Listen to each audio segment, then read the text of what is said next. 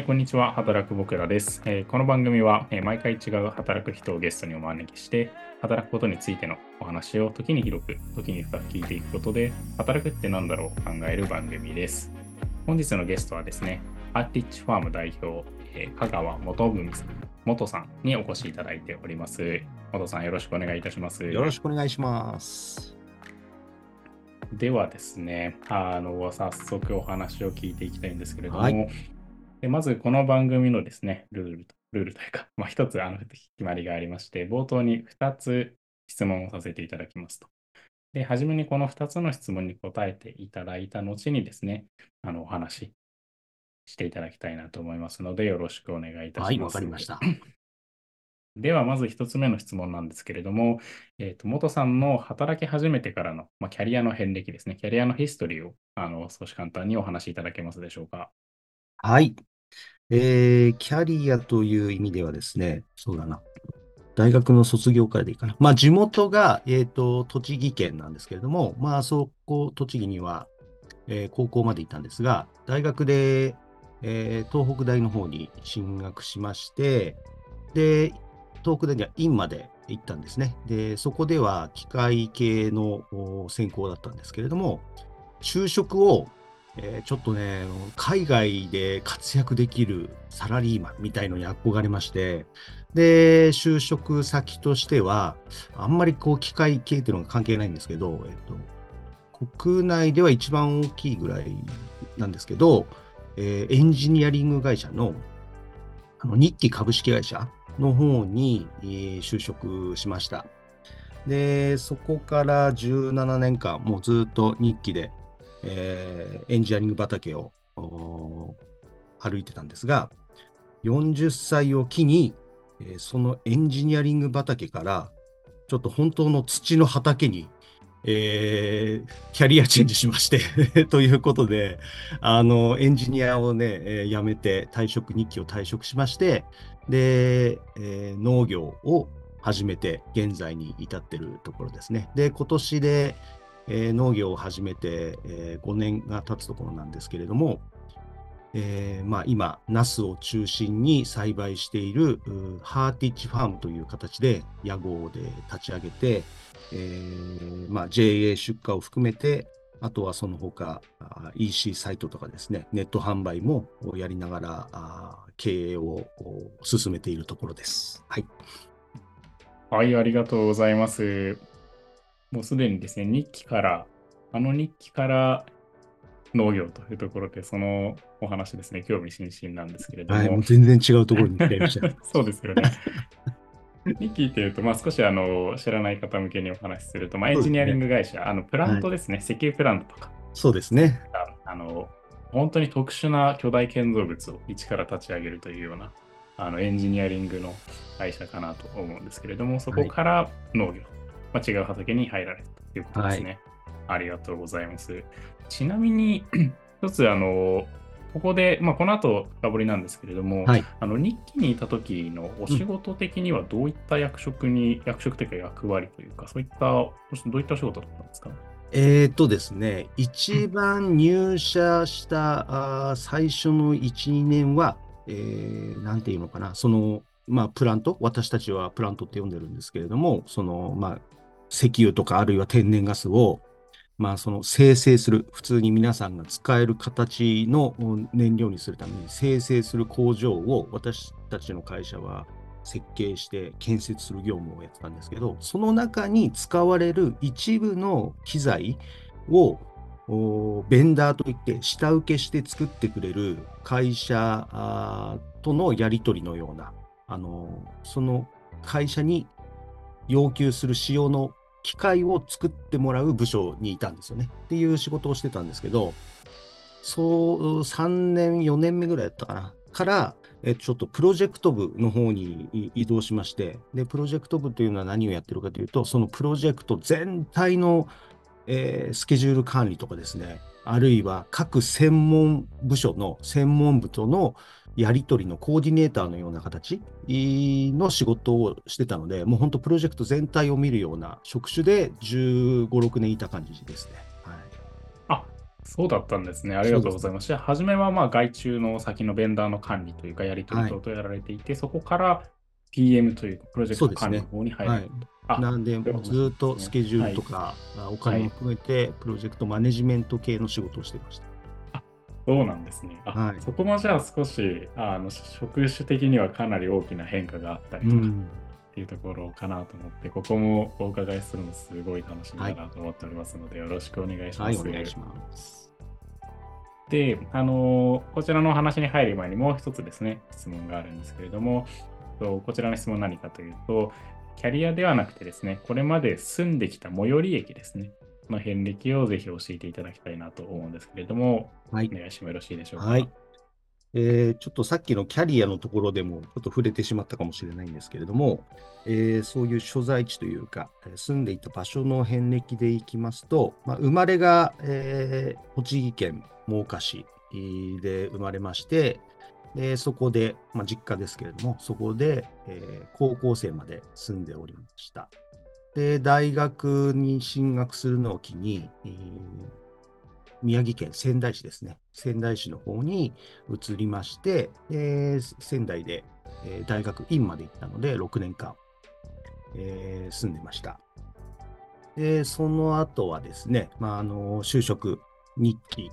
まあ、私、就職は1社だけなので、えー、日記の方に移ったんですが、えー、本社が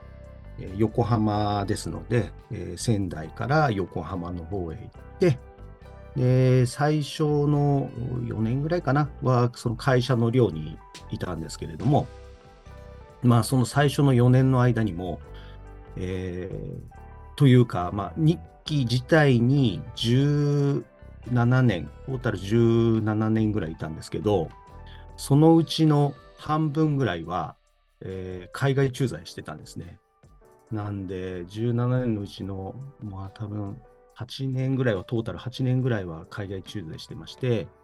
で、本社は横浜で、えー、横、日本にいるときは横浜に普通に住んでたんですけれども、えー、入社後、カザフスタンに行ったり、あるいはカタールに行ったり、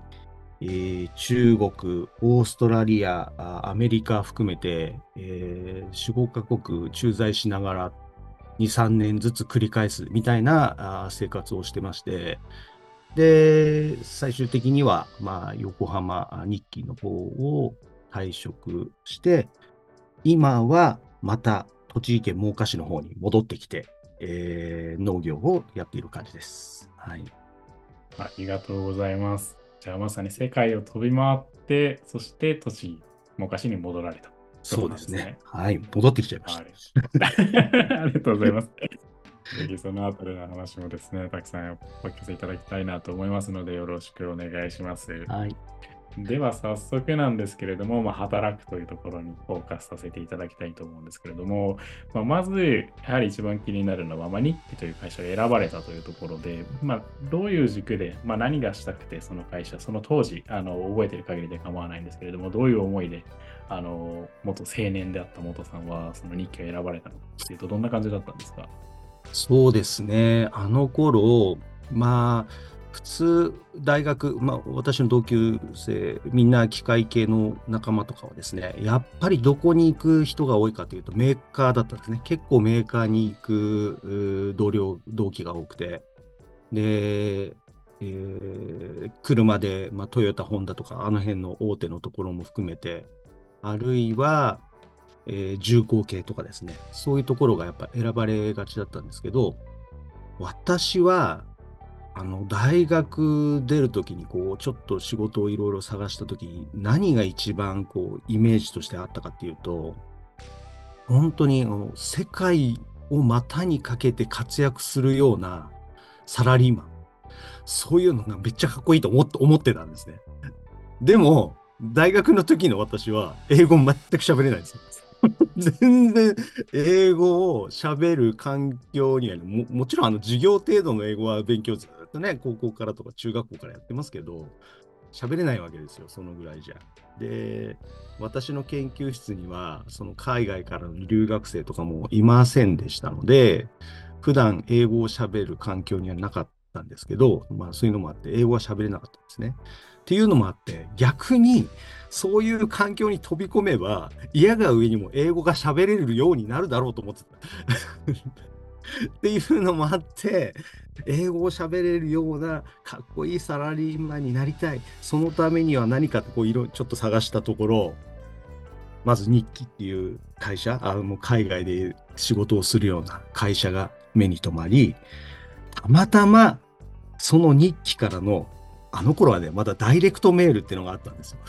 DM がポストに、普通のあの手紙の DM ですよ。ポストにこう入っていたわけですね。で、そこに載っているパンフレットのプラントの夜景、見たことありますかね？モグさん、プラントの夜景ってどういうさ感じすがにないですね。それはないですか？そうですか、はいあの、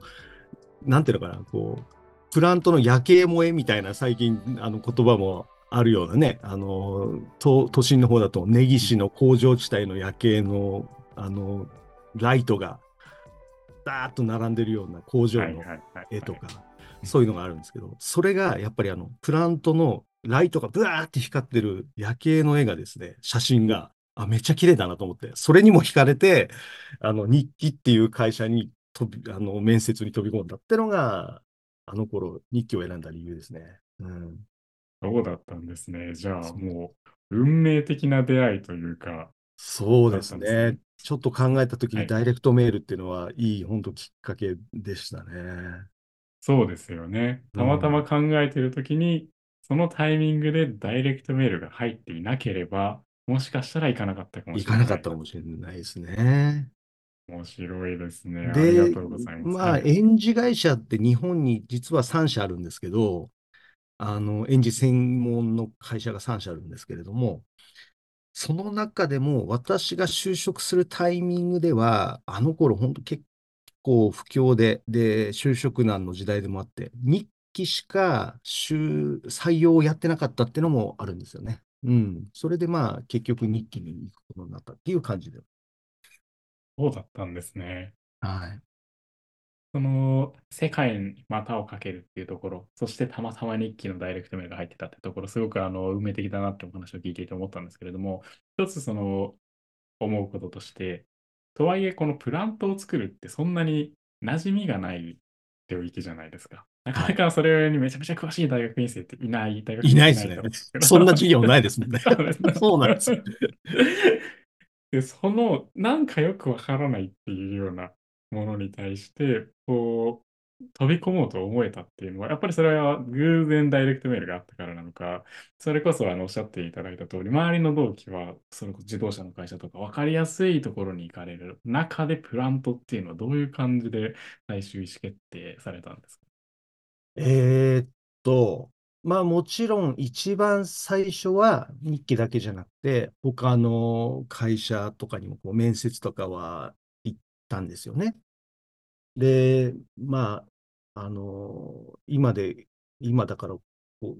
こそ言っちゃうかもしれないですけど、他に受けたところの一つはですね、あの、鉄道総合研究所、鉄道総研という、あの、要は新幹線の、あの車体の設計とかしてるとかっていう、まあそういうところも受けたりしたんですけど、あの、いろいろ受ける中で思っ、感じたのが、鉄道総研とかね、行ってみるとね、なんかこう暗いんですよね。総研の人に怒られちゃうかもしれないですけど、なんかね、こう、大学と一緒のこう研究所って、本当研究所っていう感じの、こう、シーンとした感じの、なんですよ。なんですけど、日記行った時には、あのね、まあ、オフィスが桜木町のど真ん中、ドーンってもう私たちの頃は立ってる頃で、で、その社員さんたちも、みんなね、こう生き生きして見えたんですよね。で、えっと、その面接の中で、えーこう重役の方とかとどんどんまあ上がっていくと面接するんですけれども、その中の話でも、結構、その社風として自由にやれるなっていうのも感じていたし、あとは結構そのプラント業界っていうのに実際に踏み込んだ一つの、あの、理由の一つは、メーカーとかに入って、なんていうんですかね、こう、本当開発部門とかに入ると、一つの開発って結構こう、数、長年こう、ドーンとやってるとか、あるいはその部門に入ると、ずっとそこの部門でやるとかね、こう、長いスパンで考える研究職とか多いかもしれないんですけど、日記の場合のプロジェクトっていうのは、短いものだと2、3年、まあ長くても5年とかで、くるくるくるくる新しいプロジェクトにどんどんどんどん回っていって、新しい体験できるみたいな、そういう感じの仕事のやり方なんですね。プロジェクト単位で動くんで。なんで、新しいことに次々次々やれるみたいな、そういう仕事のスパンの楽しさも感じて、実際には、まあ、全く本当、研究とは違うことでしたけど、そのプロジェクトっていうものを動かしていくことが楽しそうだなと思ったのは、決めたきっかけではありますね、きっとね。うん。そうだったんですね。じゃあ、その、どっちかというと会社の分かりやすさとか大きさとかそういう見た目のところではなくて中身、まずは社員の方々が生き生きと働いていると。自由である。風土のところと、もう一つはこのプロジェクト、短期間でいろいろなものを見れる。いろいろなものを見たいというところ、結構その内面的なところ会社で言ってもそこを重視されて入られたっていう。そうですね。最終的にははいそうだと思います。はい。ありがとうございます。で、じゃあまあいざ入るわけじゃないですか。それこそその当時の元さんは世界に股をかけるんだと。そしてあの生き生きと働いていたいと。あとはこの新しいものをどんどん見たいというようなところで入られて、まず配属されたのがベンダーのコントロールそうですね。だったんですよね。はい。ここはいかがだったんですか？いやね、めっちゃ大変でした。あ 最初入った1、2年は何が大変かって、英語ができないのが大変。英語英語ができないんで、そんな会社入るなって言われるかもしれないんですけど、いやー、本当まあ、ベンダー、まあ、一般の方はなかなかベンダーという言葉馴染まないかもしれないですけど、その、し下請けでね、あのー機械を作ってくれる会社に、いろいろ自分たちの作ってほしいものを、要求を出して、で、えーまあ、図面が出てきたりとか、あるいはそういう質問が来たりとかっていうのに、いちいちいちいち対応しなきゃいけないんですけど、その会社は全部海外なんです。しかも、そう、全部海外です。私が少なくとも担当したのは、全部海外の会社で、しかも、要はイタリアだったりとか、スペインだったり、な、なんていうのかな、こう、まあ、英語に癖がある人たちばっかりなわけですよ。それを電話でやり取りするのがめちゃ大変で、本当に、えただでさえ英語わからんのに、鉛のあるものを、電話で聞くっていう。なんでね、ほんと最初の数ヶ月、まあ、実際にそのベンダーさん、海外のえーエンジニアたちと電話で話し始めた最初の数ヶ月は、ほんと聞き取れなくて、あの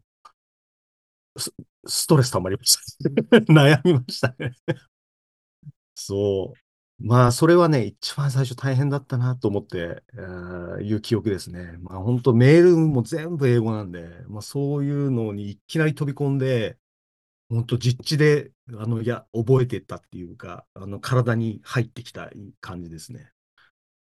これは凄まじいですね。いや、お話を聞くだけで凄まじい体験をされてるなと思ったんですけど、うん今でこそ、それこそチャット GPT とか T とか、まあ、翻訳ツールがすごく優れているので、メールベースだとなんとかなってしまうみたいなところもあるじゃないですか。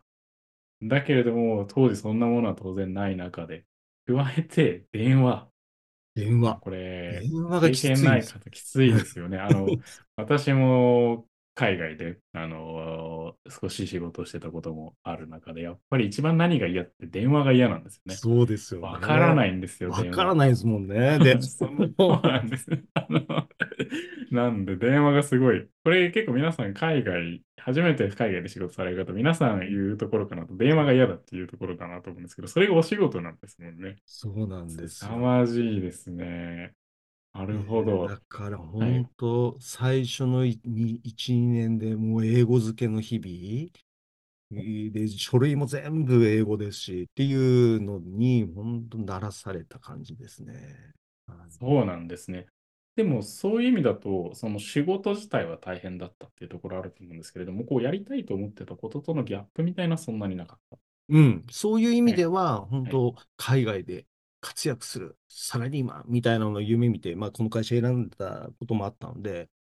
あの、まあ、配属自体、えーそういう部門にできたっていう、な、なれたっていうこともあって、あの、やりたいことはそのままできていたような感じではありますね。うんそうなんですね。じゃあもうその仕事どうにか、もう英語になんとかっていうところで食らいついていった。そうですね。もうこれやってりゃ英語できるようになると思ったんで、そんなもんはいそうですよね。うんありがとうございます。その少し気になるのが、ただその仕事だけで英語を覚えるってなかなか難しいんじゃないかなってちょっと思ったんですけど、なんかご自身でも例えば休日にちょっと学ぶとかそういったことも並行してやられてたんですか？全然、仕事だけです。そうなんですね。いや、もうね、ええ英語を学、英語できるようになるためには、使う必要があったら必然的に覚えますから。あのね、ペーパー上の教科書の勉強、まあもちろん耳からは鳴らすために、なんかこう、なんていうのかな、こう、リスニングの教材とかずーっと聞いていたりするとかっていうのは、あの、とてもいい、いい効果があると思うんですけど、あの、本で読むとか必要ないですよ。多分、あの、仕事やってれば、仕事で使ってればできるようになります。これはいい話ですね。話したければ仕事で使える仕事で絶はい対使わなきゃいけない環境に身を置けば絶対できる。はいはいはいはいそうですよね。学ぶ前にとりあえずやっちゃう、やれっいうしまうっていう。それもありますね。そうです。はい。なるほど。じゃあちょっと話をですね、あの、キャリアの話に戻していくと、まあ、その当時はまあ横浜で働かれていて、まあ、英語漬けの毎日であると。で、そこから、まあ、3年ぐらいそにいらっしゃった。そうですね。その部署にはいは2年、3年弱ですかね。そのぐら。はいいはい。はいでそこから、まあ、3年ぐらい経つと、もう英語はだいぶ大丈夫にうんなって。きてまあもうアレルギーははいなくなって、ええまあ嫌が上にも喋るようにはなってるみたいな状況ですね。はい。もうその間に駐在も入ってたんで、カザフスタンにはい行ったのが1年半ぐらい経った後だったので、もう駐在も終わっている頃とかいう感じだったので、もう大体。そうなんですね。あじゃあはい横浜からカザフスタン駐在みたいなものも挟んで、じゃあもう一回ししたな、みたいなはいところにはなっているときに、プロジェクトマネジメントの方にそうですね。そっちのお職種はいに移動した感じですね。はい。なるほど。その話を聞くと、プロジェクトマネジメントって全く別のこうスキルというか、能力が求められる。今度は英語にプラスアルファして、そのまさにプロジェクトマネジメントの管理の能力が求められるようなところに、全く新しく行かれたってことですよね。これはどうでした、その当時。はい。うん。で、そこの本当の意味で行ったきっかけというのが、もう会社の組織改造というか、組織変更だったんですよ。私がもともといた部署が、あの、そのプロジェクトマネジメントグループに吸収された感じで、えーになったので、それでこう移動っていう感じだったんですけど、あの組織としては。ただ、なんていうのかな、こう、性に合ってたっていうのが、その、それまでいた1年半、2, 2年ちょいやっていた、その、ベンダーとのやり取りの部署というのが、部品一つを、こう、作らせるベンダーではなくて、なんていうのかな、装置一体を作らせる必要があるベンダーなんですね。なんで、なんていうのかな、そこの中にはいろんな部品、配管ってこう鉄のね、パイプがつながってる配管だったりとか、電気工事もその装置の一部として作らせなきゃいけないし、とかいう意味で、なんていうのかな、こう部品をただ作らせるんじゃなくて、いろんな部門とちゃんと話しながら、そのベンダーさんとコーディネートするみたいな、もうちっちゃなプロジェクトマネジメントをやっているような装置を作る部門だったんですよ。まあそういうのもあって、あのーこう若い者はプロジェクトマネジメントの方に吸収みたいな感じの組織の流れになったんですけど、っていう意味で、それまでやってたベンダー対応なんですけど、あのコーディネーションをやってなやらなきゃいけないしっていう意味では、そのままもう、あの社内のプロジェクトをマネジメントするっていう素養を、その2、3年でつけてたところはありますね。そうだったんですね。なるほど。そううん、じゃあもうそこは会社の人事も分かった上で、ここにいたまあ、元さんたちであれば、こっちの会社のプロジェクトマネジメントもできるでしょっていうこともあったんですね。そうですね。それは多分、あの、組織改革をやっている中でもうここは一緒でいいだろうとは思ってたんだと思いますね、多分。そういうことだったんですね。はいで、少しあの気になったのが、性に合ってたっていうお話もその中で出たと思うんですけど、今の話聞くと、つまりは元さんって、プロジェクトマネジメントを結構仕事の中心というか、軸に据えているような形なのかなとお話をお聞きして思ったんですけれども、このプロジェクトマネジメントっていう仕事自体、性に合ってっていうところがあるって感じなんですかね？えーとね、これもあんまりこう会社のその日記を選んだ頃は別に考えていなかったんですけど、日記の中でそのプロジェクトっていう仕事に関わりながら、あの、やっていく中で、あるいは同僚と話しながら気づいたのが、同じ日記の社員、まあ同期の中でも、専門部、例えば専門部っていうのは、電気は電気、あのーうんと、け計器、あのーセンサーとかね、そういう計器をやる人、あるいは配管、機械とか、いろんな部門があるんですけど、そっちだけをやりたいっていう同期もいるんですよね。あの、ただ、私は、いや、違うなと。私はどっちかっていうと、そういう人たちをコーディネートしながら中心的に物事を決めて進められるっていう部署の方が好きだったんですね。あの、あんまり細かい専門部のことよりも、全体を大雑把にあの把握して、で、こう、いろんな意見を聞きながら判断するみたいな、その方が醍醐味があるというか楽しいと思って、っていう意味で、あ、自分ってプロジェクト向きなんだなって思った。そこは気づい、やりながら気づいたと思うんですね。やりながら気づいていったってことなんですね。うんああ、それって、そのまあ、どっちがいい悪いはないじゃないですか。つまりは一つのを突き詰めていくっていうのも必要なことですし、もう全体を俯瞰したりっていうのも必要な役割なのかで、まあ、やりながら、まあ、気づかれた。なんで、まあ、はいそれこそ日記に入る頃はそんなことはあまり考えてなくて、うん、考えてなかったですね。はいそういう職種があるってこともよく分かってた。そうですよね。そう。ででじゃあちょっと、まあ、翻って考えてみたときに、その、この俯瞰してみるの自分好きだなっていうのは気づかれていったと思うんですけど、それって一体なぜなんだろうって、今だとなんでなんだと思います？それは、例えば昔、自分のこう学生時代の生き方とか、あの、何かしら、それが好きになった、まあ、元になったものとか、原体験とか何かあったりするんですか？なんで、なかなか、なんでだろうな。原体験がなんかって、なかなかパッとこれっていうのが思いつかないんですけど、ただ、えっと、絶対的になんかそっちの方がいいなって思ってる理由は、やっぱり自分で決められるっていう権限を持ってることが好きなんだと思います。決められる。うん。みん、なんかね、その、結局、自分でいろいろいい案とか出したけど、それの方向に進まないとかが嫌なんです。はい うん。あの、最終的には責任取ってでも自分で決めてやりたいっていう方が良くて、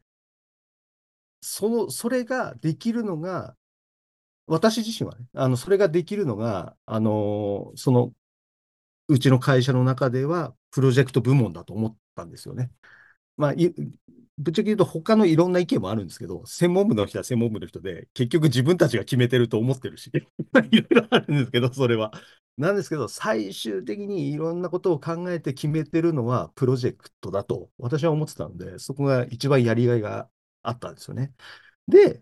まあ、じゃあなんでかというと、子供の頃から考えてると、結構私、子供の頃、学生時代も、あの、小学校、中学校とかもずっと生徒会長はやってたんですけど、あの、なんかね、やっぱこう、な、なんていうのかな、こう、別にそれがステータスってわけじゃないんですけど、あの、みんなの、一応、リーダーみたいな、長みたいな形になって、で、なんかやるっていうのは、あの、性に合ってたし、で、で、自分ではできると思ってたし、そういうのに慣れてたから、やっぱりこう、組織の中でやっぱりこう決められるポジションに立ちたいっていうのは、その頃からなんか思ってる勝負なんでしょうね、きっと。なるほどですね。うん。いや、でもその、プロジェクトマネジメントも決められるっていうところ、ここがいいんだっていう、まあ、にそれこそ2期入るときは思ってなかったけれども、フィットするところが見つかった。で、それの素養って翻ってみると、あの、学生の頃からのリーダー経験みたいなものがあって、そこがこう紐づいていって、プロジェクトマネジメントっていうものをたまたま見つけたっていう感じなんですね。そうですね、多分ね。ありがとうございます。いや、なかなか面白い話がすでに聞けているんですけれども、一旦ですね、あの、お時間になりましたので、前半、前半はここまでとさせていただきたいと思います。で、後半はですね、これからこのプロジェクトマネジメントって言われている元さんが、どのような形で農業に関わるのか、そこのお話を聞いていきたいと思っておりますので、よろしくお願いい、たします。よろしくお願いします。